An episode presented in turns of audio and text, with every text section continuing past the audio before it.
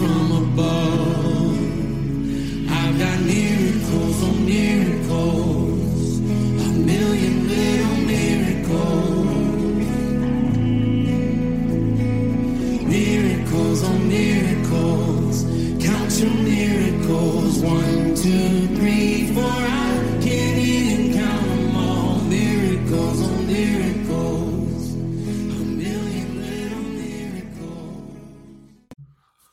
Howdy, folks. I want to welcome you to another episode of Life Around the Fire. My name is David Hutari, and I'll be your host today. We are a podcast that is devoted to spiritual growth. And when I'm talking about spiritual growth, what I'm referring to is growth in our relationship with God and in our relationships with one another. What we're going to do in today's episode is we're going to back up just a little bit because we're going to be moving forward in the next few episodes. And to get a running start, I want to back up and take a peek at three things, three primary statements that Jesus made that are so incredibly powerful that that's really all we're going to present in this podcast are the three statements that Jesus made, and they're recorded in Matthew chapter 4. So if you're interested in looking at them, it's in Matthew chapter 4 when it involves Jesus confronting, or I should say, being challenged by Satan, by the devil. Now, interestingly enough, Jesus really didn't talk about Satan that much. His primary focus was preaching concerning the kingdom of heaven and the heart of his Father so that people were able to see clearly what was taking place and not be in the dark, groping around trying to find out where they might be able to get back home. you know, if you've ever been caught in a snowstorm or a blizzard, a real true blizzard, where the snow is blowing in so many directions, you a person doesn't know if you're going forward, if you're going sideways, if it's east, west, north, south sometimes even up or down. It is that incredible. Trying to find your way home is if you don't have, for example, on a farm, if you don't have a rope going from your house to the barn, a person can get lost 20 yards from their home and die. That's kind of like people groping around, like us, like you, like me, groping around in our lives, trying to find out something. You know, whatever that something was. Now we know what it was. It was the kingdom of God. It was relationship with God. But at the time, we lost. Like in a blizzard, lost, groping around. Well, Jesus came to set the record straight. And one of the ways that he did that was by confronting Satan, who had characterized God, had presented God in so many different ways that were not in any way, shape, or form like God, but people had believed the lie because they'd heard it so many times. That old saying, it's easier to believe a lie that you've heard a thousand times than to hear the truth if you only heard it once. And so there was a lot of misinformation going around concerning God for literally centuries. And so Jesus comes to set the record straight. But prior to him coming really on the scene, he had a showdown, at least an initial confrontation with Satan himself. And he, Jesus, didn't really spend that much time talking about Satan, as I said. And so I'm going to follow in his steps, and I'm really not going to present what Satan said to Jesus when he was being tested or tempted. I'm just going to express the words that Jesus spoke because they're so powerful when they stand just by themselves. The three things that Jesus said, and they are number one, man, people, we don't live by just eating bread alone, but by every word that comes out from the mouth of God. Man does not live by bread alone, but by every word that proceeds, comes from the mouth of God. It's not bread that keeps us alive. It's not bread that gives us life. It's God. Jesus was setting the record straight. Secondly, he said, don't put the Lord, your God, to the test. don't put God on trial.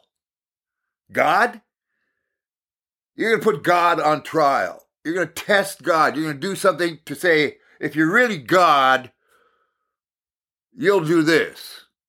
Well, that's really nothing more than a tool presented by Satan to create unbelief.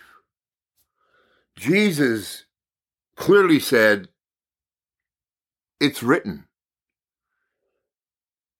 Don't test God. Like he said, It's written. Man doesn't live by bread alone, but by every word that comes out from the mouth of God. Don't test God. So, if you're in a situation where it's hard, don't say, if you're really God, you'll help me out.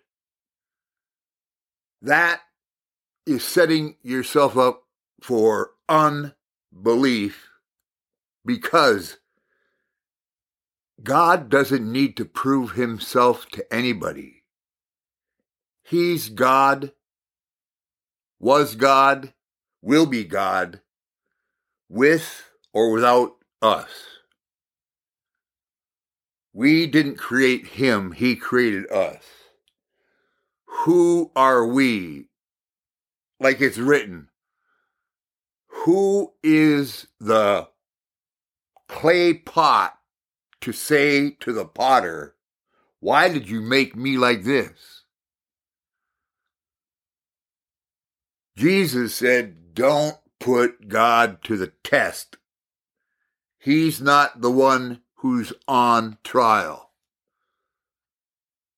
Lastly, I think most impacting statement that Jesus made. They're all impacting, but this one just crowns it. He said, Worship God and Him only. Worship God. Worship Him. Give God your all. Extravagantly worship Him. And only Him.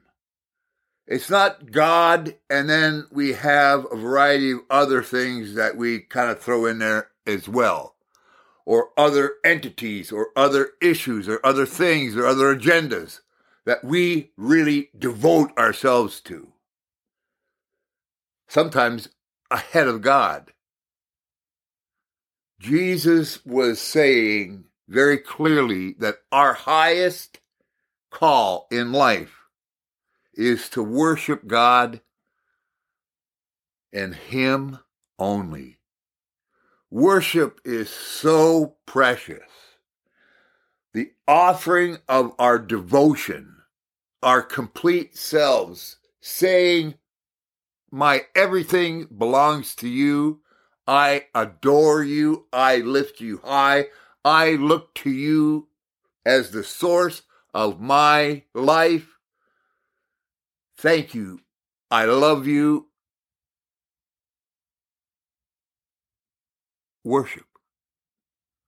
Worship. Pure devotion. That's our place. Not to be confused that we need to go to work and work ourselves day in, day out to the bone so that we can live and get some bread. That's not where life is coming from. Also, putting God on trial, if you're going through a tough time, ask for help in a humble way not in an arrogant, demanding way. And last but not least, be a person who worships God extravagantly with your devotion completely. Offer yourself to Him first and foremost, and nothing before Him. That is our highest calling as human beings. Worship. Worship, worship, worship. Worship and obey. Let's pray. Father, thank you so much for the benefits that you provide for us, the life that you give us, and the fact that you are above being put on trial. You are worthy of our worship, and we worship you. And Lord, I thank you for the strength that you give us. I thank you for the power that you present to us. And I thank you for using us in that same fashion to demonstrate that on earth as it is in heaven. I see you demonstrating your heart all over the world. And I am so thankful to be a part of that. God, I want to continue to cooperate with you, to stay in step with you, to be guided by you, Holy Spirit, so that there would be the opportunity to walk like Jesus while we still have breath. This side of the resurrection to live a life fully devoted to you, Father, like Jesus, and to demonstrate your heart, your character, your ways, to demonstrate you, so that when people see us, they see you. And we can say we really are only doing what we see our Father doing, and we only say what we hear our Father saying. Lord, to see hundreds of thousands and millions upon millions of people covering the earth, being like Jesus. Lord, let your kingdom come and your will be done on earth as it is in heaven. I believe it. I thank you for it. And I seal these things presented to you in the name of Jesus. Amen. Amen. All right, folks. I love you. If you have any thoughts, questions, concerns, please feel free to drop us a line at lifearoundthefire at gmail.com.